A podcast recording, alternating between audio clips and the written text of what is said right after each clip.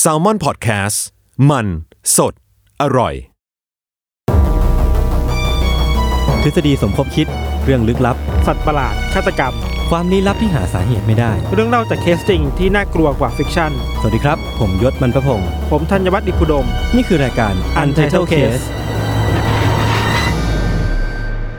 สวัสดีครับ สวัสดีครับ ยินดีต้อนรับเข้าสู่รายการ Untitled Case อีกเช่นเคย ครับ ผม ผม พูดอย่างนี้ทุกตอน ใช่ครับ ตอนนี้ หาที่คุณครับ วันนี้เรามาอยู่กันใน EP ที่ 9 แล้วเนาะ ใช่ครับ ก็มาอยู่กันในเรื่อง คดีฆาตกรรมหมู่ อืมก็คดีฆาตกรรมหมู่ หรือภาษาอังกฤษเรียกว่า massacre เออ ก็คือมันเป็นคดีฆาตกรรมหมู่ ที่มีคนตายพร้อมกันเป็นจำนวนมาก ใช่ ไม่ใช่มาก ๆ เนี่ยไม่ใช่แค่ประมาณสองสามคน ๆ นะ อ่าอ่าอ่า แล้วก็มันน่าจะประมาณเกือบสิบ10 คนอะที่ผมไปเสิร์ชมาก็ประมาณนั้นแหละ เอ นะ อคือคือเราไม่รู้ว่านิยามชัดเจนของมันอ่ะ อืม มันต้องเท่าไหร่อ่ะแต่พอพูดว่าฆาตกรรมหมู่แปลว่ามันต้องมากกว่าสองอ่ะ ใช่ สิบคนยี่สิบคนอะไรเงี้ยครับ ด้วยสาเหตุอะไรที่มันแตกต่างกันไปในแต่ละเคสอะเนาะ เออ มันจะเป็นเรื่องราวลี้ลับทางภัยพิบัติธรรมชาติ อ่า หรือว่าจะก่อเหตุโดยฆาตกรคนเดียวกัน ตั้งใจให้เกิดการตายพร้อม ๆ กัน ใช่ใช่ใช่ โอเคครับ ก็วีคนี้เราเริ่มก่อนเหมือนเดิมครับ อือหือ ไอเรื่องที่เราเอามาเล่าในวันนี้อะยศ ครับ จริงๆอ่ะมันก็เป็นเรื่องที่ถูกพูดถึงมานานแล้วอ่ะ มันเป็นคดีฆาตกรรมที่อยู่ในประวัติศาสตร์ของอเมริกา อืม แล้วก็มีคนตายเยอะมากๆมากถึงถูกบันทึกเป็นประวัติศาสตร์ในอเมริกา แล้วว่าเป็นครั้งหนึ่งที่เยอะสุดที่อเมริกาเคยเจอมา อืม มันอาจจะไม่ได้เกิดที่อเมริกาแต่มีคนในอเมริกาเข้าไปเกี่ยวข้อง โอเค พูดอย่างนี้ดีกว่าเนาะ ครับ ถ้าจะตั้งชื่อให้มันเนี่ยมันคือสังหารหมู่ที่หมู่บ้านโจนส์ทาวน์ อืม เรื่องเป็นอย่างนี้ครับว่า คือเรื่องนี้มันเริ่มต้นจากผู้ชายคนหนึ่ง อืม เขาเป็นนักบวชแล้วก็เป็นนักเผยแพร่ศาสนา ชื่อว่าจิมโจน อืม คุณจิมเนี่ยเขาดังมากในอเมริกาประมาณยุคซิตี้อ่ะ อืม หกศูนย์อ่ะหลังสงครามเย็นอ่ะ เออเออเออ ฮิปปี้ฮิปปี้อะ ยูคิปปี้ยูคิปปี้ คุณโจนส์เนะครับเขาเป็นคนที่ก่อตั้งลัทธิที่ชื่อว่า People Temple ครับ เป็นศาสนาจักรของประชาชนน่ะ อ่า แกนหลัก คือตาม แกนหลัก ชื่อ คือคำว่า เลย people อ่ะ อือหือ เอาคนเป็นศูนย์กลางอะไรเงี้ยนะคือจุดขายของเขาอ่ะ อืมอืมอืมอืม ที่ people temple มันต่างไปจาก temple อื่นๆ church อือหือ อื่นๆ เพราะว่าเขาอ่ะเน้นเรื่อง social justice เข้ามาใส่ในหลักศาสนาเว้ย อืม คุณโจนส์เนี่ยเขาสนใจอ่านหนังสือปรัชญามาตั้งแต่เด็กๆแล้วอ่ะ อ่าฮะ พวกคาร์ลมาร์ก อ่าพวก ยูโทเปีย ข่าวจุง คาวจุงอะไรเงี้ยคือ เชิงฝ่ายซ้ายๆอ่ะเขาอ่านมาเยอะมาก อืม จริงๆ ความคิดเขาก็เป็นฝ่ายซ้ายแหละ อืม ซ้ายคือไปทางสังคมนิยม อ่า คอมมิวนิสต์อะไรเงี้ยครับ หัวก้าวหน้า ประมาณนั้นในยุคนั้นนะ พอเขามาก่อตั้งไอ้โบสถ์อันเนี้ย People Temple อันเนี้ยเขาสามารถดึงเอาคนที่ ไม่ใช่แค่คนขาวอะ่ะเอาคนดำเอาคนผิวสีอะ่ะเอาคนต่างเชื้อชาติอะเข้ามาอยู่ในลัทธิคอมเชอร์นี้ได้มากเว้ย อ่า ซึ่งมันพิเศษมากในยุคนั้นน่ะ อ่าฮะ คือในยุคนั้นเวลามันจะมีลัทธิอะไรบางอย่างเกิดขึ้นมา มันจะเป็นคนเฉพาะกลุ่มอะ อืม ถ้าขาวก็ขาวไปเลย ถ้าเป็นคนดำก็ดำไปเลย แต่เนี่ยพิเศษคือสามารถเอาทุกคนอ่ะมาอยู่ด้วยกันได้ เขาถึงได้ชื่อ people temple ไง ใช่ อ่าฮะ จุดใหญ่ของคืนนั้น แล้วจุดขายของเขาอ่ะคือ เหมือนว่าคุณโจนส์เนี่ยเขาจะสามารถไปค้นพบว่าคนอเมริกาในยุคสมัยนั้นน่ะ อืม เขาเจ็บปวดกับเรื่องอะไรอะหาเพนพอยต์เจ โอ้ ออะ โหเอาอะไรมาการตลาดอีกแล้ว เออมาหาเพนพอยต์เจอว่า คนในยุคนั้นน่ะ มัน เจ็บปวดกับเรื่องอะไร เงินเดือนไม่ดี คุณภาพชีวิตย่ำแย่หรือเปล่า คน อือฮึ ดำตกงาน คนข่าวถึงจะมีงานก็เงินเดือนไม่ดีอะไรเงี้ย มมม คือเอาความทุกข์ทางเศรษฐกิจอะเข้าไปหาคนอะ ที่ทุกคนแบบรู้สึก suffer ร่วมกันรู้สึกแบบทรมานหรือว่า ใช่ ไม่พอใจกับสิ่งนี้ร่วมกัน ใช่ใช่ใช่ เขาก็เอาไอ้จุดอ่อนตรงนั้นอะมาเป็นตัวล่อ อืมแล้วนอกจากตั้งต้นด้วยความเชื่อแบบนี้อะ อือฮึ เขาทำในเชิง practical ด้วยอะคือเอาตัวเองอะเข้าไปช่วยเหลือคนเหล่านั้นอย่างจริงจังอะ อ๋อทำให้เกิด เป็นพ่อ ขึ้นจริง พระ ด้วย เป็นพ่อพระ ออออ เช่น ออออบ ริจาคเงินให้กับคนที่ไม่มีบ้านอยู่ อือฮึ มีให้ที่พักกับคนที่ไร้บ้าน มอบเงินอุดหนุนกับคนที่รายได้ไม่ดี ม คือเป็นพ่อพระมาก เออ ๆ เป็นพ่อพระถ้าสม เพ มุติราะว่ ฉะนั้นน่ะ อืม ก็สามารถดึงคนที่ทุกข์ยากลำบากอยู่เข้ามาหาเขาได้ง่ายขึ้นกว่าเดิมอะไรเงี้ยครับ นอกจากที่เป็นบทพ่อพระแล้วอ่ะเขาแม่งเป็นคนที่คาริสมาสูงไว้ยคาริสมาหมายถึงบุคลิกความเป็นผู้ เออเออเออ นำความเท่ๆอะ มีเสน่ห์ ถ้าจะพูดในเชิงศาสนาคือว่าเทศเก่งอ่ะ อ่า พูดเก่งอะเป็นไลฟ์โค้ด เออเออ ที่แบบ เออ แม่งพูดถึงใจคนว่ะ เออ พูดยังไงคนก็เชื่อ คือวิธีการพูดของเขามันมีเทคนิคอะไรบางอย่างมีทริค อ่า ในการเข้าถึงจิตใจคน ปลุกเร้าอารมณ์คน เออ ได้เก่ง เออเอออ อะไรเงี้ย ครับ มันก็เลยเป็นเหตุผลที่ทำให้ลัทธิเนี่ยมันค่อนข้างป๊อปมาก อืม ในยุคนั้นนะครับ เข้าใจได้เลยนะ เออ แต่แค่นี้มันก็ดูไม่ค่อยผิดปกติอะไรป่ะนะ เออ ความน่ากลัวมันเริ่มขึ้นด้วยเมื่อคุณโจนส์อะเริ่มแสดงว่าตัวเองอะมีพลังวิเศษอะ มาอีกแล้วเหรอ่ะ พลังวิเศษต้องมาอีกแล้วต้องมีความเหนือธรรมชาติ เออ เหนือมนุษย์ขึ้นมาสักนิดหนึ่ง เมื่อวานเราไปเซิร์ชดูฟุตเทจเก่าๆเกี่ยวกับลัทธินี้อะ อือหือ ลองนึกภาพว่ายศอยู่ในโบสถ์แห่งหนึ่ง ตรงตรงกลางโบสถ์มีโพเดียม แล้วมีคุณโจนส์เนี่ย อืม ยืนอยู่ แล้วข้างนอกข้างๆข้างหน้าก็จะมีคนแบบยืนนั่งรอฟังเทศน์รายล้อมมากอะ อือหือ เขาให้คนผู้หญิงคนหนึ่งอะลุกขึ้นมาที่เป็นอัมพาต เดินไม่ได้ ใช่มีคนพยุงอ่ะ อ๋อ ลุกขึ้นมาแล้วบอกว่ายื่นมือมาสิเขายื่นมือออกไปเหมือนกันเว้ย อือหือ เขาบอกว่าเนี่ยผมกำลังส่งพลังให้คุณนะ เออเออเออ ส่งไปเรื่อยๆอ่ะ ผู้หญิงคนนั้นแม่งเดินได้เว้ย เชี่ย เริ่มจากเดินได้เก้าสองเก้าอ่ะ เออ แกลายเป็นวิ่งได้ เออ แล้วสุดท้ายคือเต้นได้อ่ะ โห แล้วทุกคนในในรอบโบสถ์นั้นน่ะ ก็แบบเฮฮามาก คือ ปลุกใจมากอ่ะ แห่ร้องเลยอ่ะ คือมัน เออ เขาเคยเป็นอัมพาตมาก่อนใช่ไหม ใช่ ทั้งตัวปะ ใช่ แต่ว่ามันก็มีคนนี้มาตั้งข้อสังเกตว่านี่คือโฆษณาชวนเชื่อหรือเปล่าเตรียมกันหรือเปล่าอะไรเงี้ย อือหือ ก็ว่าไป อืม แต่ว่านี่คือวิธีการหนึ่งที่ที่เขาสามารถปลุกให้คนในรัฐทีอ่ะ อืม เห็นด้วยแล้วก็คล้อยตามของเขาได้ด้วยอะไร อือ เงี้ยค หือ รับ ไอ้ไอ้โฆษณาชวนเชื่อหรือเปล่า อ่ะ ผมว่ามันไม่ได้สำคัญหรอกสำคัญคือคนที่เป็นวิทเนสตรงนั้นอ่ะ อ่าอ่า คนที่อยู่ล้อมรอบฮอลล์ตรงนั้นอ่ะเขา อ่า เห็นสิ่งนั้นจริง ๆอ่ะ ใช่ เห็นจากว่าจากคนที่เคยเป็นอัมพาตอะอยู่ดีลุกเดิน เดินไม่พอเต้นได้ด้วยอะ นั่น สิ่ง ดิ ที่เขาเห็นมันสำคัญมากเลยนะว่าแบบอภินิหารมันมีจริงอะ นอกจากคนที่เดินได้ มันจะมีคนที่สเกลเล็ก ๆ อ่ะ เช่น อืม รู้สึกห่อเหี่ยวอ่ะ เออ ก็ยื่นมือออกมา คุณโจรก็จะแบบ ผมมาส่งพลังให้คุณนะครับ อืม คุณได้รับพลังนั้นไหมไอคนที่รับก็ต้องบอกได้รับแล้ว รู้สึก อืม มีพลังแล้วอะไรเงี้ย อืม ทุกคนก็เห็นด้วยคล้อยตามมันไปเรื่อยๆอ่ะ อืม พอมันเห็นเรื่องแบบนี้บ่อย ๆขึ้นอ่ะ มันก็คิดว่าเป็นความจริงแหละ อ่ะ นอกจากแค่เรื่องความศักดิ์สิทธิ์เรื่องพลังวิเศษแล้วอะครับยศ อย่างที่เราบอกว่ามันเกิดขึ้นในปีประมาณซิตี้เนาะ อ่ะ60 ซิตี้มันคือสงครามเย็นน่ะ อือหือ มันมีเหตุการณ์หนึ่งที่เป็นความตึงเครียดระหว่างอเมริกากับพวกลาตินอเมริกาอะไรเงี้ยมีเรื่องนิวเคลียร์เข้ามาเกี่ยวข้องด้วยอะไรเงี้ยครับ อืม โจนส์ก็เริ่มเอาสตอรี่เกี่ยวกับสงครามนิวเคลียร์เข้ามาใส่ในลัทธิไว้ย เพราะก็เป็นอีกเรื่องหนึงที่คนอ่อนไหวกันเนาะ ใช่ ยิ่งถ้าเราเป็นคนอเมริกาในยุคนั้นน่ะ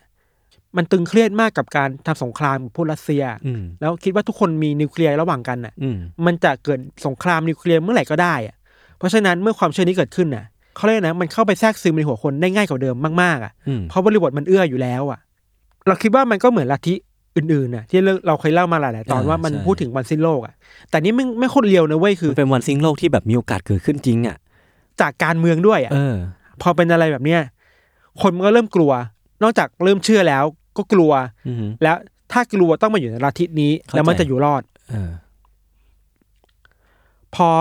ลัทธินี้มันป๊อปขึ้นเรื่อยๆอ่ะไอ้คุณจิมส์โจนส์เนี่ย ก็เริ่มจะเปลี่ยนแนวตัวเองเว้ย คือแม่งทิ้งไบเบิลอ่ะ เออ เราไปอ่านอาร์ติเคิลมาคือว่ามีวันหนึ่งแม่งเทศอยู่อ่ะแม่งโยนไบเบิลทิ้งอ่ะ จริงเหรอ แล้วบอกว่าผมจะไม่สนใจไบเบิลแล้ว เพราะพระเจ้าไม่มีอยู่จริง ชี้ เพราะโลกนี้มันเป็นนรกมากอ่ะ เออเออออ เพราะฉะนั้น อ อ่ะ เราต้องมาสร้างโลกใหม่ด้วยกันอะไรเงี้ย อันนี้คือจิตวิทยาขั้น ขั้นขั้นสูงเลยนะเนี่ย คือแม่งมาร์เก็ตติ้งเก่งมากอะ เออ มีการแสดงแบบนี้อะ example อ่ะ อย่างที่เราบอกพอมันป๊อปมากขึ้นเรื่อยๆอ่ะเขาก็เริ่มมีอิทธิพลทางการเมืองมากขึ้นเว้ย การเมืองจริง ใช่ ๆ ของอเมริกานะตอนนั้น ใช่ ไหม มีช่วงหนึ่งที่เขาย้ายไอ้ลัทธิเนี่ยไปอยู่ที่ซานฟรานซิสโกอ่ะ อืม แล้วตอนนั้นซานฟรานมันกำลังบูมมั้งอะไรเงี้ย ต้องคิดดีๆก่อนว่า ด้วยความที่ศาสนาหรือลัทธิเนี่ย แม่งมีคนอยู่ในลัทธิเยอะอะ อืม ไอ้ลัทธินี่มันคือกลุ่มฐานเสียงทางการเมืองแบบหนึงอ่ะ อืม เพราะฉะนั้นไอ้คนที่เป็นอยู่ฝ่ายการเมืองสอสอต่างๆอ่ะ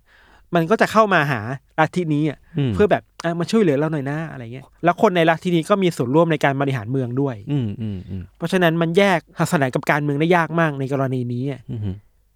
แต่มันก็เป็นดาบสองคมเว้ย คือ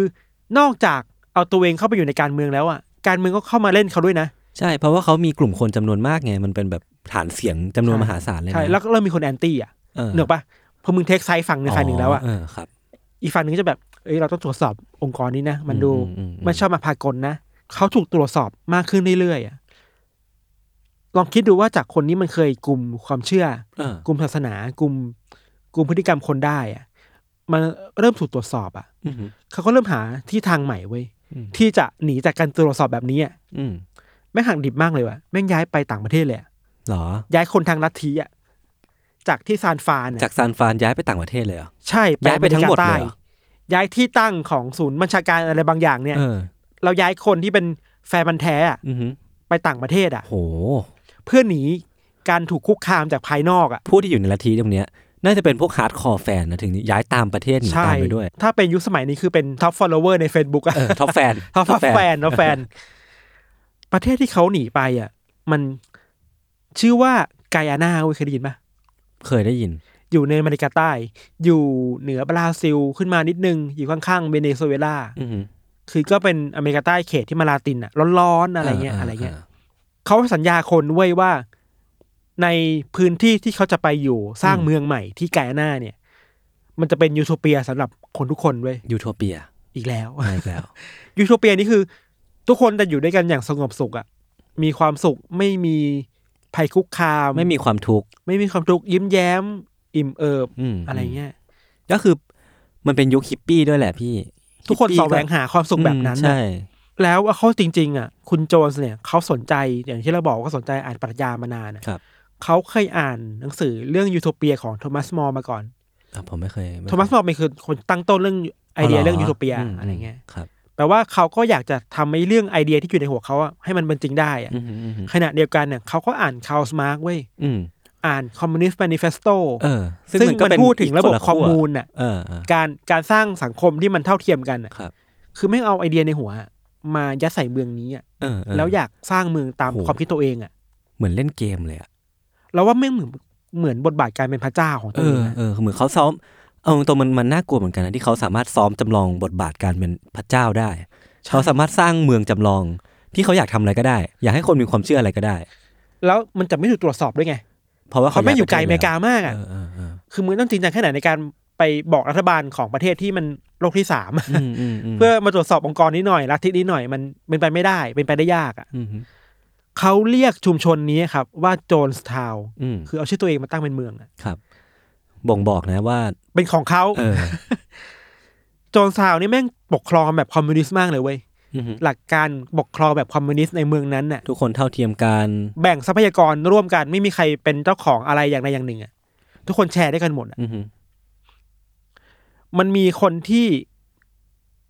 เคยอยู่ในนั้น แล้วเออกมาเล่าผ่านสารคดีที่เราไปดูเขาบอกว่า ตอนแรกอะเขาก็มีความหวังสูงมากเลยนะ ว่าเมืองนี้มันจะเป็นยังไง แต่ว่าสิ่งแรกที่เขาเห็นตอนที่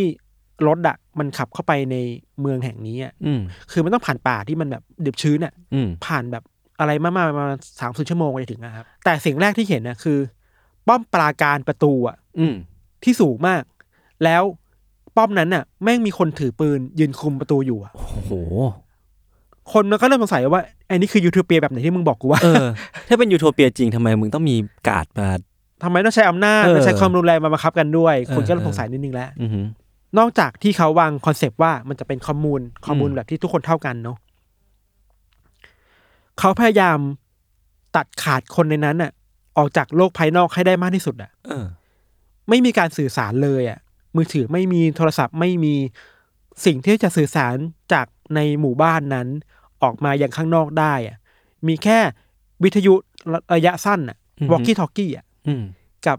จดหมายเท่านั้นเอง โอ้โ จดหมายที่นานๆที่ถึงจะเขียนออกมาข้างนอกได้อะไรเงี้ย แล้ววิทยุผมไม่แน่ใจว่าไอ้ด้วยป่าบริเวณที่มันเป็นป่ารอบข้างอะ อืม มันจะทำให้สัญญาณที่ส่งออกไปมันดิมลงหรือเปล่า ใช่ อย่างนี้ด้วย เราว่ามันคือความตั้งใจของไอ้คุณโจนส์นั่นแหละ ที่จะตัดขาด ตัดขา ป ด ระ ค เท น ศ ออกไป อ่ะผมเรียกว่าประเทศเลยก็ได้นะ ประเทศเล็ก ๆ เนี่ยออกจากประเทศอื่นทั้งโลกอะ เราเรานึกภาพเมืองนี้เหมือน ไม่รู้ยศเคยดูมิซัมมาหรือเปล่าอะ เคย ผมเพิ่งไปดูมาเหมือนกัน เออ มันคือเมือง เออมัน เล็ก คือเมื ๆส อง ดใส ที่ สดใสมีหมู่บ้านแบบ อืม หมู่บ้านไม้อ่ะ นอนก็นอนในทุ่งนาทุ่งไร่อ่ะ อืม ข้างๆก็เป็นฟาร์มปศุสัตว์เลี้ยงวัวเลี้ยงไก่ แล้วก็ปลูกต้นไม้ปลูกผลไม้กินกันเองอะไรเงี้ย ถ้าดูอย่างนี้มันก็ดูดีแห มี ละ ความสุข มีความสุขดันพิโรเปียที่ว่าไว้ อื อะ ม แต่ก็ต้องมีแต่เนาะนอกจากพาคนเข้าไปเจอป้อมแล้วอ่ะ สิ่งแรกที่ทำอ่ะแม่งยึดพาสปอร์ตคนหมดเลยเว้ย อืมเหรอ เพื่อการคนหนี คือลิดรอนสิทธิของการที่จะออกไปข้าง นอก เต็มที่อะเอายึดพาส ห้า ป ม อร์ต สื่อ แล้วอะสารแล้วห้าม เออ เดินทางออกไปข้างนอกด้วยเพราะยึดพาสปอร์ต อืม เราว่าแม่งคือค่ายกักกันอ่ะ เออมันคือค่ายกักกันดีๆนี่เอง แต่เป็นค่ายกักกันที่ทุกคนวิลลิ่งที่จะอยู่ในนั้นน่ะเด็ก ในตอนแรก ในตอนแรก พูดอย่างนี้ ใช่ไหม ดีกว่า อืม พอมีเขาเรียกว่านะ พอมีพื้นที่ปิดของตัวเองอะ่ะมีพื้นที่ที่จิมโจนสามารถควบคุมอะไรได้ด้วยตัวเอง วางกฎได้ด้วยตัวเองอะ่ะพอมันเป็นอย่างเนี้ยอำนาจของเขาก็มากขึ้นเว้ย อืม เนกออกปะคือมันไม่มีใครมาท้าทายอำนาจเขาได้แล้วอะ่ะ อือหือ แล้วเขาสามารถจัดการอะไรก็ได้พูดอีกแบบคือแม่งคือพระเจ้าของพื้นที่นั้นอ่ะ เออมันเป็น absolute power แบบ เออ แล้วมันเป็นองค์กรทางศาสนาได้วยไง อ่า ศาสนามันคือขึ้นกับคนคนเดียวอะขึ้นกับเจ้าลัทธิอ่ะ อ่าฮะ ทุกอย่างแม่งอยู่ที่โจรสมุนเลยอะ อืม อยากทำอะไร อยากทำอยากคิดอะไร ออกกฎอะไรคือออกกฎตามใจอะครับ นอกจากที่จับสถาปนาตัวเองขึ้นเป็นคนสูงสุดแล้วอะแทนที่มันจะเกลี่ยให้คนทุกคนมาเท่าเทียมกันน่ะ พออยู่ไปอยู่มา แม่งกลับพบว่าคนผิวสีอะ อืม ถูกกำหนดบทบาทให้เป็นคนที่ใช้แรงงานเว้ย อ๋อ และคนข่าวก็ใช้ชีวิตปกติ โอ้โห เหนือกว่านั้นก็คือเจมส์จอนกับคนสนิท เออ ที่แบบสบายใจ เออเอ ไม่มีคนมาเมาส์มอยหลังจากนั้นด้วยว่า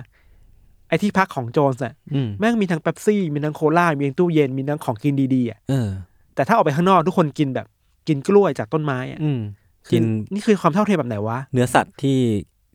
เออ ที่เลี้ยงไว้แล้วก็ เออกินไก่ที่เลี้ยงกันเองอะ เออ แต่อันนี้อาจจะกินสเต็กอะ ซึ่งมันผิ ทำ ด นองนั้นอะ ผิดคอนเซปต์ที่ตัวทูนโจนส์เล่าไว้ตั้งแต่แรกเลยมากเลยนะเนี่ย ใช่ อย่าลืมว่าเพราะมันมีอำนาจไง อืม พอมีอำนาจมากทำอะไรก็ทำทำตามอำเภอใจก็ได้อย่างเงี้ยครับ อืม ที่น่ากลัวมากๆนะที่เราคิดว่ามันเป็นจุดที่เป็นปัจจัยสำคัญที่ทำให้เกิดเรื่องราวในภายหลังเกิดมาคือว่า ในชุมชนนั้นๆน่ะ อืม ชุมชนเล็กๆมันจะมีเสียงตามสายอ่ะ อืม คือพูดจากบ้านหนึ่งแล้วว่าได้ยินเสียงทุกบ้านอะไรเงี้ย ครับ โจนส์แม่งพูดอะไรก็ได้ของตัวเองอ่ะ เออ ผ่านเสียงตามสายอย่างเงี้ยตลอด 24 ชั่วโมงอ่ะ อ่าฮะ พูดอะไรก็ได้อ่ะจะพูดทฤษฎีสมคบคิดอะไรก็ได้อ่ะ ถ้าสมมุติว่าเป็นสื่ออ่ะก็เปรียบเทียบกับสื่อในปัจจุบันที่ถ้าสมมติว่ารัฐบาลมันควบคุมสื่ออยู่เนาะ อืมอืม ก็จะเป็นการพรอพากันด้าอย่างหนึ่ง โคตรพอประกันด้า เออเออ คือแม่งพูดตลอดอ่ะพูด อืม พูดทุกชั่วโมงอ่ะ แล้วมันจะมาด้วยสัญญาณคำว่า attention attention อ่า แล้วก็จะพูดอะไรของตัวเองไปเรื่อยอะเขาพูดแค่เรื่องที่ว่า อยากให้คนข้างในรู้ว่าข้างนอกมันย่ำแย่ยังไงอะ เออ เช่นข้างนอกมันเฮี้ยนะ เออ ข้างนอกมันเลวนะ เออเออ แม่งมีแต่คนที่ทำสงครามมันนะ เพราะฉะนั้นน่ะ คุณอยู่ที่นี่อ่ะ ปลอดภัยที่ ปลอ สุ ด ด ภัยที่สุด แล้ว แล้วอยู่ มีความสุขที่สุดแล้ว กับเขาเนี่ยหะดีที่สุดแล้ว พูดอย่างนี้ทุกวันอะ อืมอืม จากคนที่มันไม่เคยเชื่อ พอมันถูกกรอกหูอย่างนี้ทุกวันอ่ะ ไม่มีทางเลยที่เขาจะหลุดออกมาจากความเชื่อนั้นได้ เออ มันน่ากลัวไง มันถูกกรอกหูทุกวันนะค เอ รับ อครับ ตัดภาพมาในอเมริกา อืม ญาติญาติๆของคนที่อยู่ในลัทธินี้อะก็เริ่มเป็นกังวลแล้วเว้ย เออ เพราะว่าในตอนแรกๆอ่ะ ก็มีคนเขียนจดหมายมาหา อืม ไม่ถึง อืม คนในค่ายคนในหมู่บ้านนั้นนะเขียนจดหมาย อืม มาว่าตอนนี้ชีวิตเป็นยังไงบ้างอะไรเงี้ยพอผ่านไปสองสามเดือนอ่ะ จดหมายเริ่มไม่มีแล้ว อืม ก็เริ่มสงสัยเริ่มเป็นห่วงกันว่า ตายไหมนะ เออ เป็นยังไงกันอยู่บ้าง ไม่มีไม่มีใครสามารถรู้การเป็นอยู่ของคนที่เขา เออ เคยรู้จักได้เลย แล้วอย่าลืมว่า ไอ้กลุ่มลัทธิเนี่ยมันก็มีคนที่แอนตี้มาตั้งแต่แรกอยู่ อื แล้ อ วอะ หือ เขาก็เลยรวมตัวกันเว้ยไปบอกให้นักการเมือง ไปตรวจสอบหน่อย เออ ช่วยหน่อยเถอะบินไปหาที่เมืองนั้นหน่อยเถอะ เออฮะ อยากรู้ว่าลูกเขาเป็นไง แฟนเป็นไงญาติเป็นไงอะไรอย่างเงี้ยครับ อืม ก็มีนักการเมืองคนหนึ่ง ชื่อว่าคุณลีโอไลอันเขาพานักข่าวไปด้วย พาช่างภาพ พาคนที่ถ่ายวิดีโอได้ พาญาติของคนที่อยู่ในลัทธินั้นจำนวนหนึ่งบินไปด้วยอ่ะ เพื่อที่เพื่อที่จะได้ไปเป็นพยาน อ่า แล้วก็ไปบันทึกเหตุการณ์ อ่า ว่า ว่า เกิดอะไรขึ้น ไอเมืองนี้มันทำอะไรกันอยู่วะ เออ วันแรกที่เขาไปอ่ะ ทุกอย่างมันเป็นปกติมากเลยอะ อืม ทุกคนแฮปปี้ ก็คือเป็นยูโทเปีย เออทุกคนยิ้มแย้มอ่ะ ตอนเช้าออกไปทำไร่ทำนา กลางคืนมากินข้าวแล้วก็เต้นรำกันร้องเพล นี่ ง มัน กั มิ น สซอมมาชัดๆเลยนี่ มา ห ก ว่าม ากอ่ะ เราคิดว่าเหตุการณ์นี้อาจจะเป็นรากฐานเขาหนังแนวเขาของสมัยใหม่ก็ได้อ่ะ เออ ถ้าใครยังไม่ดูมิสซอมมาก็ขอให้ไปดูนะครับส ใช่ นุกมาก เข้าใจว่าทีมคณะชุดนี้เขาอยู่หลายวันเว้ย อือหือ จุดเปลี่ยนคือว่ามีคืนหนึ่งก่อนนอนอ่ะเขาจะมาคุยมามาแลกเปลี่ยนความเห็นกันอ่ะ คุณไลอ้านก็บอกว่า เนี่ยผมอะได้ข้อมูลมาจากภายนอกเยอะมากแล้วว่า หมู่บ้านนี้มันเป็นยังไงมันแย่ยังไง อืม แต่ผมได้มาเห็นจริงแล้วอะผมคิดว่ามันวันเดอร์ฟูลมากอะ อืม มันดีมากมาก อืม เลย ทุกคนก็แฮปปี้ปรบมือการดีใจออกไปกอดคุณคนนี้อะ อืมอืม ว่าโอเคเรารอดแล้วอะไรเงี้ย เออเออ แต่ว่าในคืนวันนั้นน่ะ มีจดหมายปริศนาอันหนึ่งเว้ย อืม มาส่งให้กับคุณไรอัน อืม ข้อความในจดหมายเขียนว่าโปรดช่วยเราออกจากที่นี่ทีเถอะ เฮ้ย เชี่ยหนังมากว่า เชี่ย นี่คือหนังอะ่ะ เช้าวันต่อมาคุณไรอันก็เอาจดหมายเนี่ย ไปนั่งคุยกับโจนส์เลยเว้ย เออ แล้วมี ะ วิดีโอคลิปถ่ายอยู่อะ อืมฮึ ระหว่างสองคนคุยกันอะ่ะ คุณก็บอกว่านี่คุณตกลงมันยังไงเนี่ย มีคนอยากให้ผมช่วยเขาออกไปนะ เออ เขาบอกว่าไอ้สาระด่าอันนั้นก็เถียงกันไม่ได้เถียงกันมา เถียงกันแล้วไม่ลงตัว แต่พอคุณไรอันกับคณะกำลังจะกลับอะ่ะ อืม มีคนในลัทธิเนี้ยประมาณสิบกว่าคนอ่ะ อืม ขอกลับด้วยเว้ย เออ เราคิดว่าน่าจะเป็น ทั้งๆที่วัน กลุ่มเดียวกับคนที่ส่งจดหมายมา เออทั้งๆที่วันก่อนหน้าก็ทุกคนก็มีความสุขมีแฮปปี้กันดีไม่ใช่เหรอ ซึ่งมันเป็นไปได้ว่ามันจัดฉาก เออ นึกว่า เข้าใจ เพื่อเพื่อให้กลบเกลื่อนความน่ากลัวความย่ำแย่ที่อยู่ในนั้นน่ะ อืมฮึ แล้วก็มีคนกลับจริง อืม ๆสิบกว่าคนนั่งรถบรรทุกจากหมู่บ้านนั้นไปที่สนามบิ ออกกับ น คุณไรอันด้วย เออออกมาด้วยกัน แต่ด้วยความที่เครื่องบินในยุคนั้นน่ะ เครื่องบินมันเป็นเครื่องบินเล็กอะ อืมฮึ ขึ้นได้ไม่เยอะมาก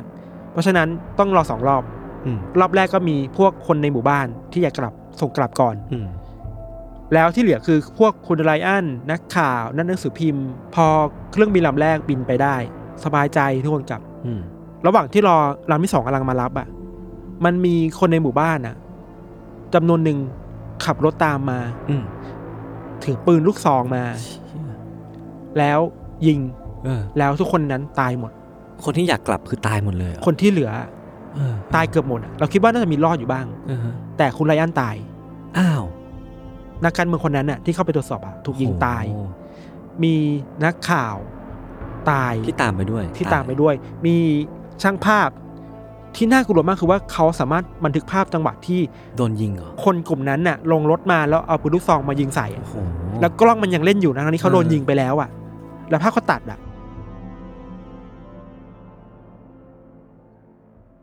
สุดท้ายคือว่าก็มีคนตายที่สนามบินนั้น เราคิดว่าเหตุการณ์นี้มันเป็นเหตุการณ์ที่ทำให้โจนคิดว่าตัวเองถูกคุกคามอ่ะ อืม ปมของเขาคือว่าเขาไม่อยากถูกคนมาตรวจสอบ เขามีความสุขในอำนาจที่เขามีอยู่ตอนนี้ เขาเป็น absolute power อ่ะ เออ แล้ว absolute power ไม่ต้องการการตรวจสอบอ่ะ ก่อนหน้านี้อะครับ ลัทธินี้มันเคยซ้อมให้คนฆ่าตัวตายมาก่อน เหรอ เขาเรียกว่า white white night อ่าฮะ white night ที่แปลว่าค่ำคืนที่บริสุทธิ์สีขาว เออ แต่ว่าโจนส์ไม่เคยทำจริง ๆอ่ะเขาเคยบอกคนในลัทธิว่าวันนี้เดี๋ยวมาซ้อมฆ่าตัวตายกัน บอกอย่างนี้เลยเหรอ ประมาณนั้นน่ะให้คนรู้อ่ะ เฮ้ย เออ ว่าเฮ้ยเหมือนจะเหมือนมันจะเกิดขึ้นจริงนะ เช่นให้คนมากินไวน์ อือหือบ างทีก็ไม่บอก บางทีให้คนมากินไปแล้วก็เฉลยทีหลังว่าอ๋ออันเนี้ยคือวายยาพิษนะ เฮ้ย แต่เนี่ยเราเล่น อ๋อโอ้โห เราแค่อยากเทสความจงรักภักดีของคุณที่มีต่อเรา เชี่ย แต่วันนั้นน่ะ โจรส่งว่าไว้ในที่ซ้อมกันมา เดี๋ยวจะเกิดขึ้นจริง ๆ แล้ว คือบอกก่อน ใช่ บอกก่อนล่วงหน้า ว่านี่ ด้วยะ คือเวลาที่เหมาะสมแล้วที่จะเกิดการฆ่าตัวตายพร้อมกัน เออ เขาเชื่อว่าการฆ่าตัวตายพร้อมกันเป็นหมู่คณะอะ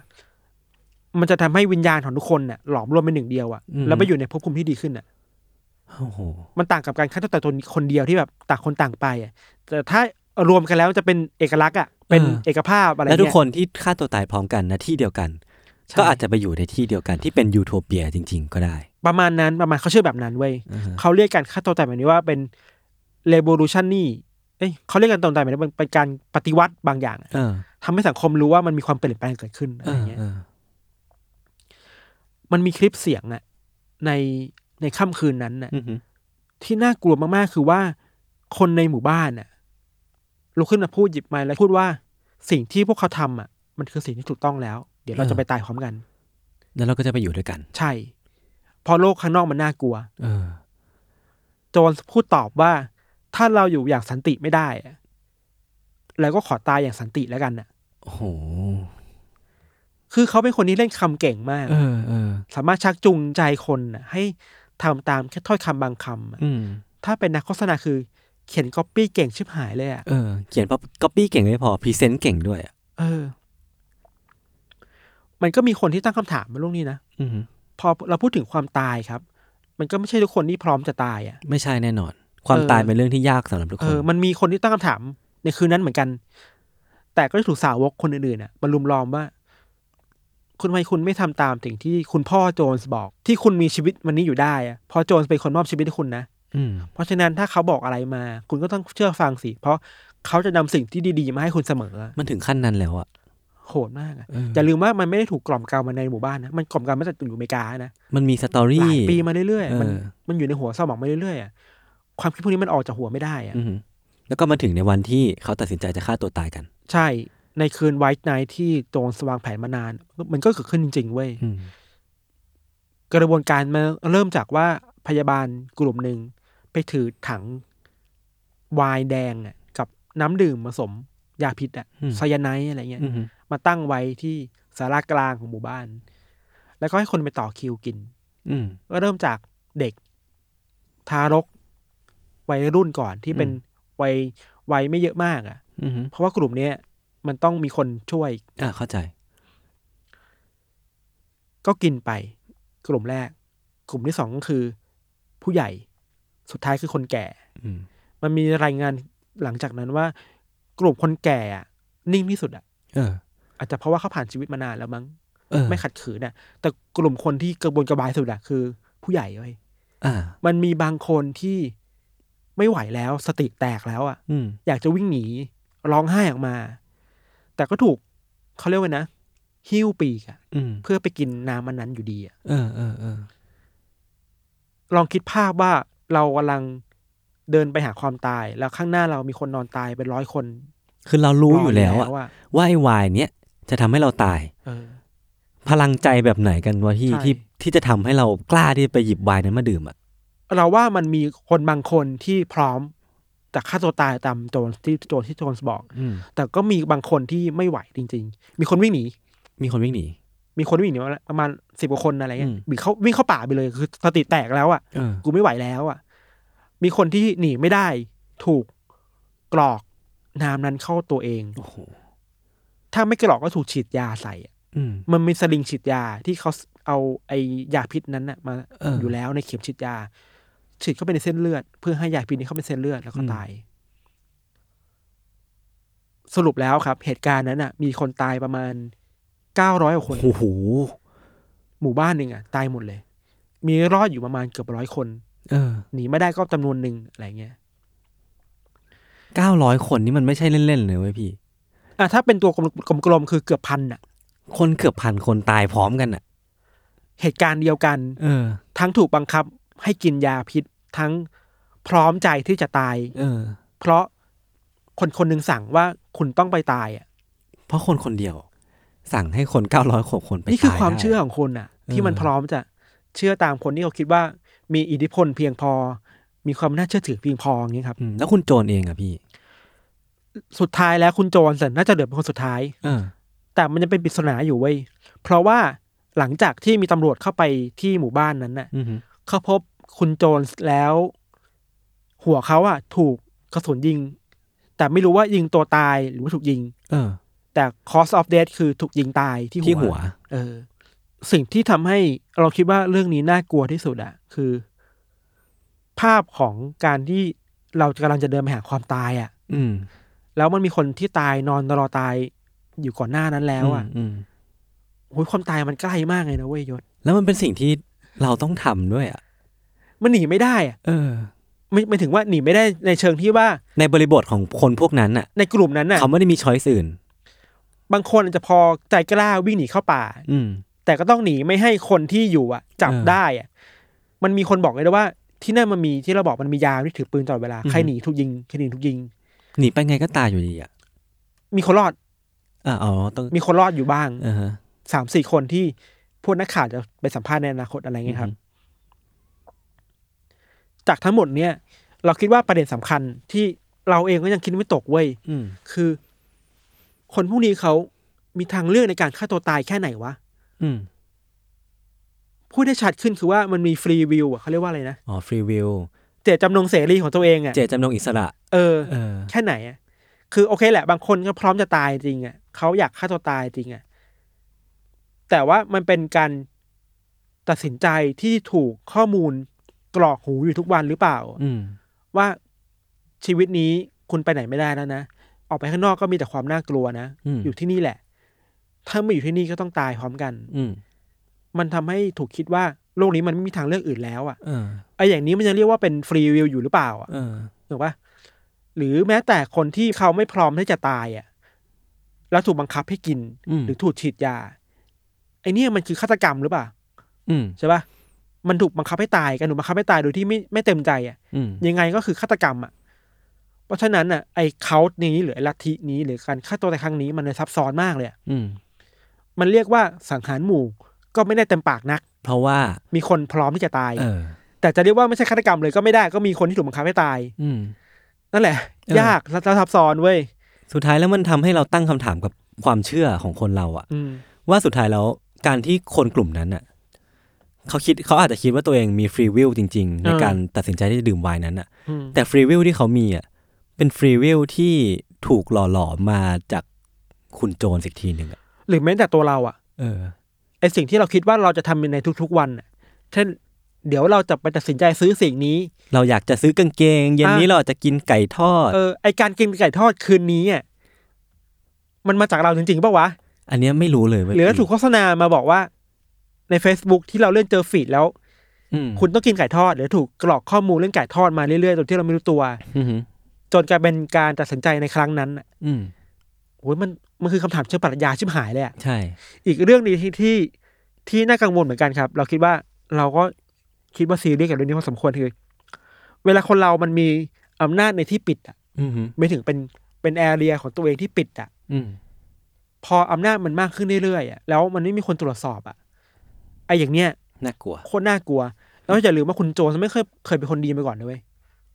อ่า เคยเป็น เคยเป็นพ่อพระมาก่อน ในการช่วยเหลือคนจนในการช่วยเหลือคนพิการ อืม เคยให้เงิน เคยให้อาหาร เคยให้ที่พักคนน่ะ อืม จากพ่อพระกลายเป็นคนที่บงการคนแล้วทำให้คนไปฆ่าตัวตายให้เขาได้อะ อืม มันเปลี่ยนไปเพราะ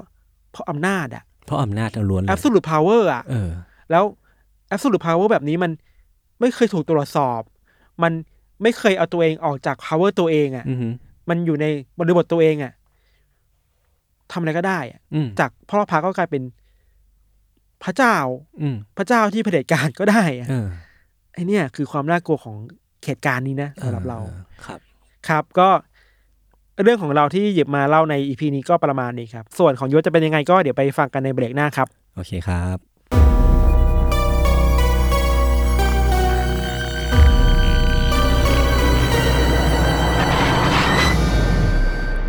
โอเคครับ ยินดีต้อนรับกลับเข้าสู่รายการเดลเคสในเบรกที่2เนาะ ครับผม ก็หลังจากฟังเรื่องของพี่ทันกันไปอย่างเมามันนะ เมาเหรอมันเหรอ มมันมันมากสำหรับผม โอเคครับ คือสนุกมาก ก็คือเรื่องของผมเนี่ยพี่นานเหมือนกัน ไม่ถึง หมายถึงมันเกิดขึ้นนานแล้ว อ๋อโอเค ผมไม่เล่น คือ มุกแล้ว คือ รับ ฆาตกรรมหมู่ที่ผมเตรียมมาเนี่ย มันอาจจะไม่ใช่เรื่องที่มีคนตายเยอะขนาดพิทัน แต่ว่ามันเป็นเรื่องราวที่เกิดขึ้นเมื่อประมาณพันห้าร้อยปีที่แล้ว ยุคโบราณเลยเถอะ เออ คือยุคแบบโหประมาณปีคศสี่ร้อยแล้ววันเนี้ยพี่ โอ้โห คือเพิ่งเป็นยุคของยุคช่วงโรมันอะยุคแบบ อ่าก รีกโรมันเลยอะคือเรื่องเนี้ยมันเกิดขึ้นในเกาะหนึ่งในสวีเดน อืม ชื่อเกาะว่าเกาะโอเลน ออเรน โอเลน โอเค ไปกดฟังมาในวิกิพีเดียนะ คือยากเนอะไปอีเกียอะไรอะ ในในเกาะนั้นอ่ะมันจะมีบริเวณหนึ่งคาดว่าเคยเป็นป้อมปราการป้อม อืม ปราการหนึ่ง อืม ชื่อว่าแซนดี้บ็อกซ์จากการที่เขาไปดูพื้นที่ตรงนั้นนะเนาะมันเป็นพื้นที่ประมาณหนึ่งสนามฟุตบอล อ่า แต่ว่าสิ่งที่หลงเหลืออยู่ณตอนเนี้ยมันจะเป็นหินที่ล้อมรอบไปพื้นที่ที่เคยเป็นแซนดี้บ็อกซ์เนี่ยไว้อยู่ แล้วก็จากการตรวจสอบอ่ะเขาคาดเดากันว่าไอ้หินตรงนั้นอ่ะเคยสูงถึงประมาณ 15 เมตร เคยเป็นสิ่งปลูกสร้าง เคยเป็นสิ่งปลูกสร้างเคยเป็นป้อมปราการอะไรบางอย่าง อ่า แล้วก็จากการที่ได้วินิจฉัยหรือว่าดูดูไออายุหินตรงนั้นนะครับ ก็คือคาดว่าแซนดี้บ็อกเนี้ยอยู่ในยุคประมาณ 1,500 ปีที่แล้ว อ่า ซึ่งเป็นยุค migration period migration period นั่นก็คือเป็นช่วงที่โรมันตะวันตกกำลังเริ่มล่มสลายแล้ว มีการอพยพออกไปข้างนอก เใช่ ก็คือคนที่อยู่เคยอยู่ในโรมันตรงนั้นอ่ะก็จะเริ่มอพยพเข้ามาในยุโรปมากขึ้น อ่า แล้วพออพยพเข้ามาในยุโรปอะพี่ มันทำให้เกิดความวุ่นวาย อ่า มันทำให้แบบอาจจะมีการก่อเหตุหรือมีการฆาตกรรมกันเกิดขึ้นเพราะว่ามีความวุ่นวายมีคนเข้ามาเยอะมากอะก็เลย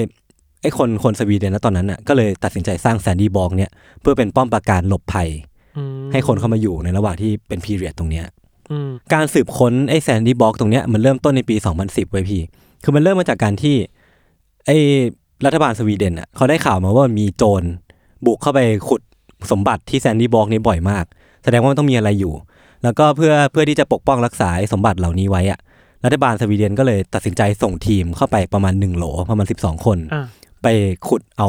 สมบัติกลับมาให้หมด เพื่อไม่ให้โจรมาข ใช่ โมยในภายหลัง ก็คือพอโจรขโมยไปเขาจะไปทำอะไรก็ไม่รู้อะ อ่า แบบเอาไปขายก็ได้มันแต่มันก็กลายเป็นเสียทรัพย์สินของรัฐบาลไปอะ อ่า คือแซนดี้บอกเนี่ยพอสืบไปสืบมาเสร็จปุ๊บอะก็ในป้อมปราการตรงเนี้ย มันก็จะมีบ้านหลายต่อหลายบ้านอยู่ข้างในป้อมนี้เต็มไปหมด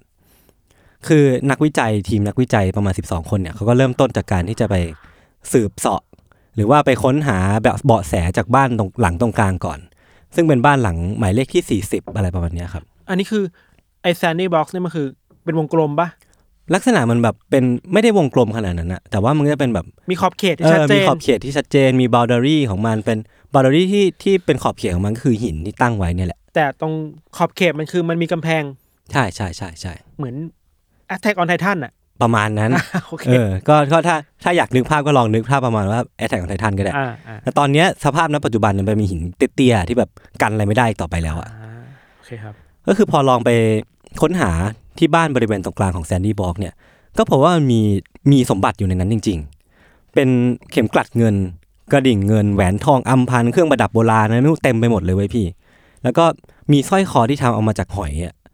อืม ก็คือมันเป็นเครื่องประดับที่คนคนที่เคยอยู่ตรงเนี้ยเก็บไว้จริง ๆ แกนนำสำรวจคนหนึ่งชื่อว่าวิกเตอร์ สิ่งที่ทำให้วิกเตอร์เนี่ยสงสัยมาก จากการที่คนพบหลักฐานพวกเนี้ยเนาะคือเขาสงสัยว่า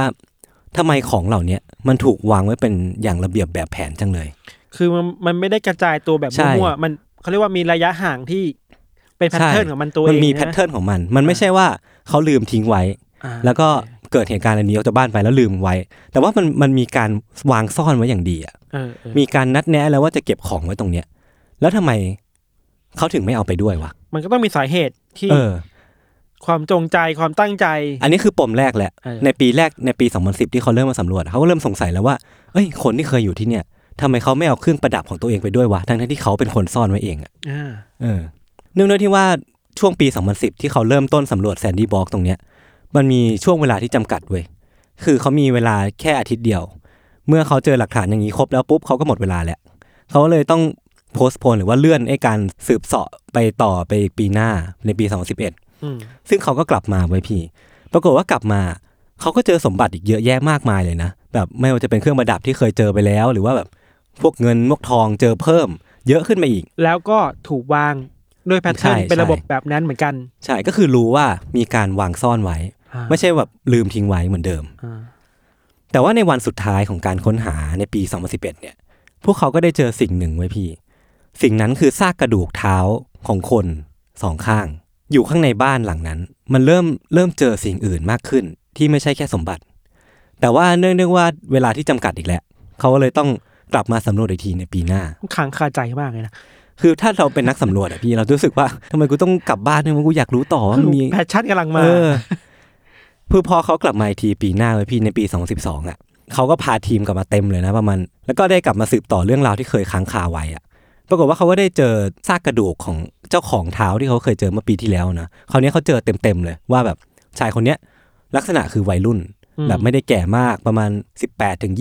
20 แต่ว่าที่แปลกไว้ยพี่ คือกะโหลกของวัยรุ่นคนเนี้ยลักษณะคือโดนของมีคมฟาด คือมันเห็นรอยร้าว ใช่คือแบบ เห็นรอยรูอะไรอย่าง มัน งี้ ไม่ใช่ ห แค่รอยร้าว มันเป็นเหมันมันถูกฟันด้วยของมีคมอะรูปกระโหลกที่มันถูกหั่นอะ อ่า มันก็จะแบบเป็นแผล ถูก ที่ เฉื เนี อย น น ปะ มาก เออ คิดเราคิดเหมือนแตงโมที่มันถูก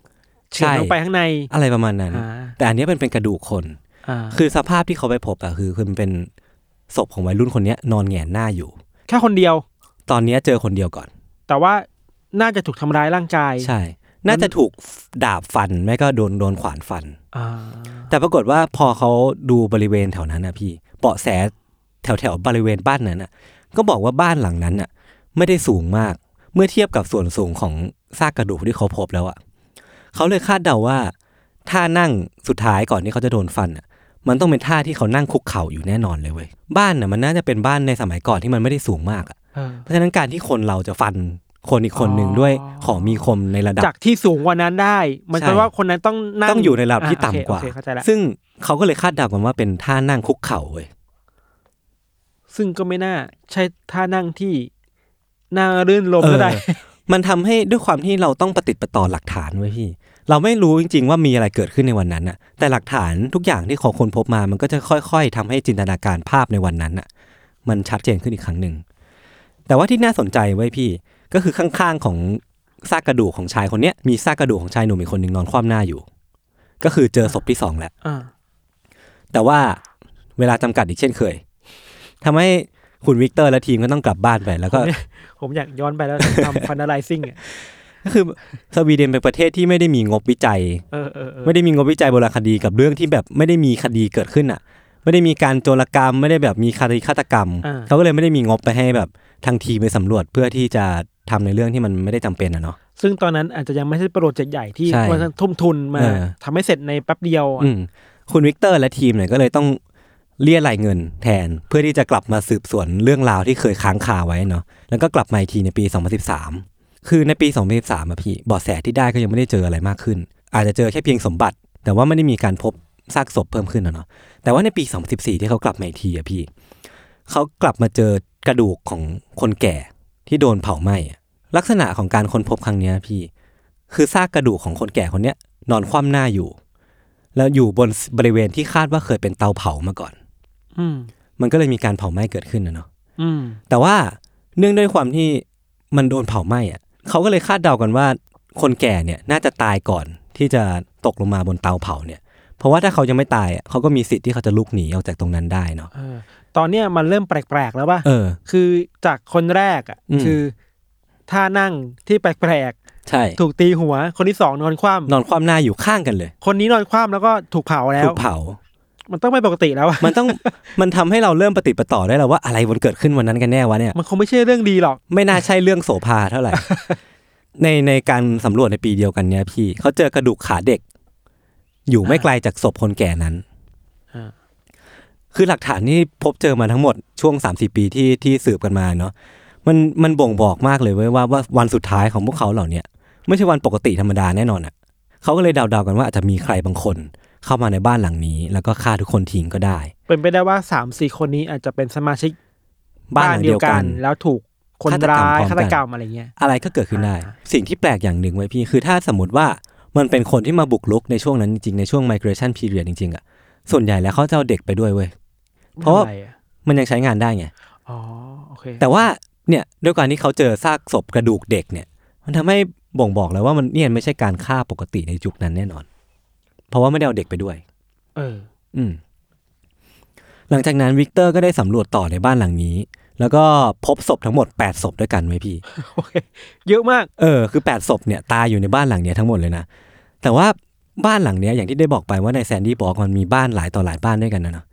คือบ้านหลังเนี้ยถ้าเทียบสัดส่วนแล้วอะ่ะมันเป็นแค่สองเปอร์เซ็นของแซนดี้บอกเท่านั้นเองเว้ยเพราะฉะนั้นสองเปอร์เซ็นมีแปดศพ แปลว่าถ้าเป็น ถ้าเป็น ห ร้อยมู่เปอร์เซ็นจะมีคนตายกี่คนวะ เออ เนื่องด้วยความที่แบบเขามีงบจำกัดแล้วก็เวลาจำกัดอะก็ทำให้เขายังณจุณปัจจุบันเนี้ยก็ยังไม่ได้สืบครบทั้งหมดนะเนาะ แต่สามารถตั้งสมมติฐานได้ว่า อืม ถ้ามันเป็นอย่างนี้ทางพื้นที่อ่ะ เออ ไม่ต้องมีสิ่งที่ไม่ดีเกิดขึ้น ใช่ แน่ๆในตรงนี้ แล้วอะไรที่เกิดขึ้นในวันนั้นน่ะ มันมีดีเทลเล็ก ๆ ที่อาจจะทำให้จินตนาการเรื่องพวกนี้มันชัดขึ้นไว้ยพี่ คือในบ้านหลังที่คุณวิกเตอร์เข้าไปสืบอะเขาค้นพบกระดูกปลาเฮอริ่งครึ่งตัวเว้ย เจอซากกระดูกแกะกระดูกแพะ ก็อาจจะนิสันนิษฐานได้ว่า ระหว่างที่เขากำลังกินข้าวกันอยู่อะในบ้านหลังนั้นน่ะ อาจจะมีใครสักคนบุกเข้ามาในระหว่างกลางที่เขากินข้าวอยู่ แล้วก็ก่อเหตุวินาศกรรมนี้เกิดขึ้น แล้วแกะแพะก็โดนด้วยเหรอมันคือมันคือ คือเป็นกระดูกแกะที่เขากินอยู่อะพี่ อ๋อโอเค เออ เหมือนแบบมื้ออาหารวันนั้นอ่ะ มันไม่เคยเสร็จสิ้นอ่ะ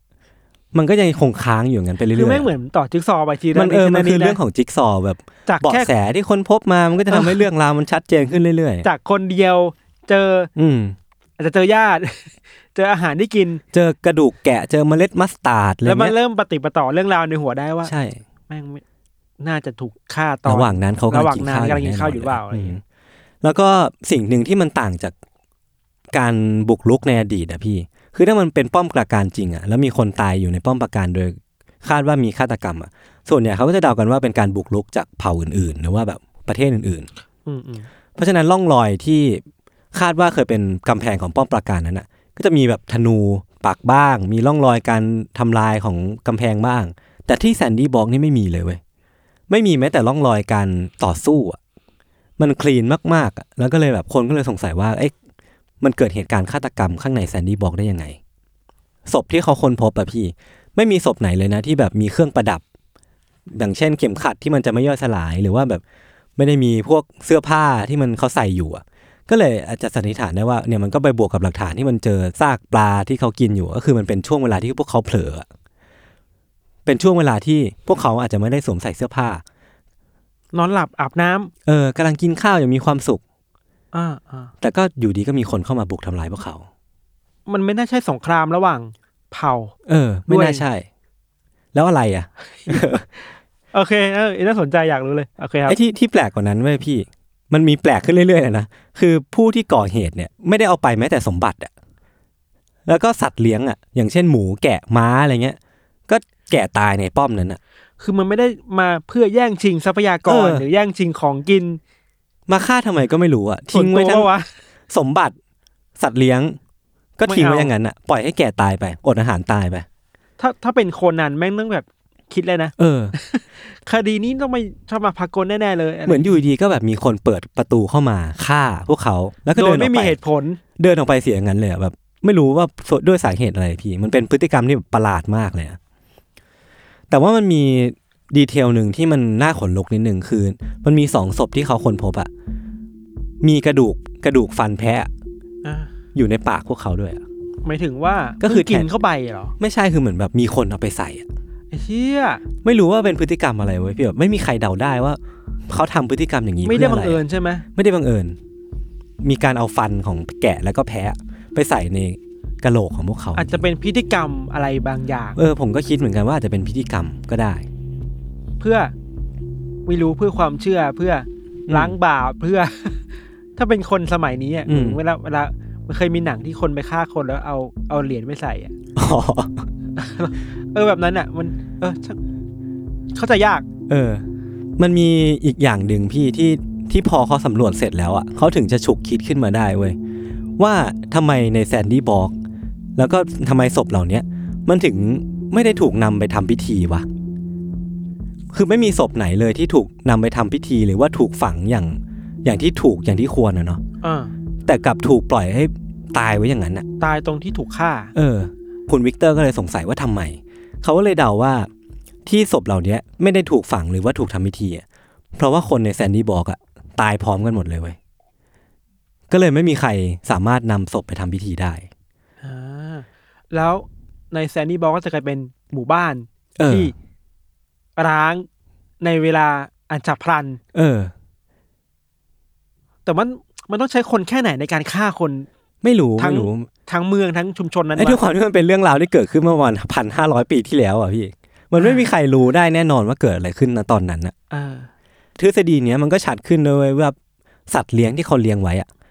ทำไมถึงปล่อยให้อดตาย ถ้าสมมติว่าบ้านหลังเนี้ยตายคนเดียวอะตายแค่บ้านเดียวอะทำไมมันถึงไม่มีใครเอาไปดูแลวะทำไมถึงถูกปล่อยให้อดตาย ทั้งที่แซนนี่บอกมันไม่ใช่แค่บ้านหลังเดียวอะมันเป็นหมู่บ้านอะ เชื่อ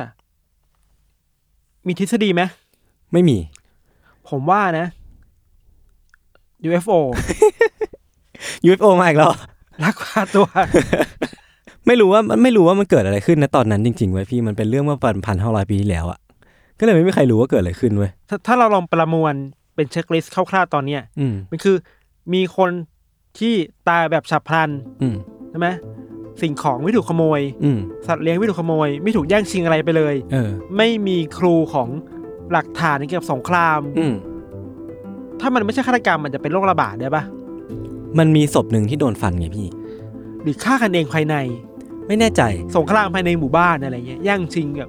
น้ำของกิน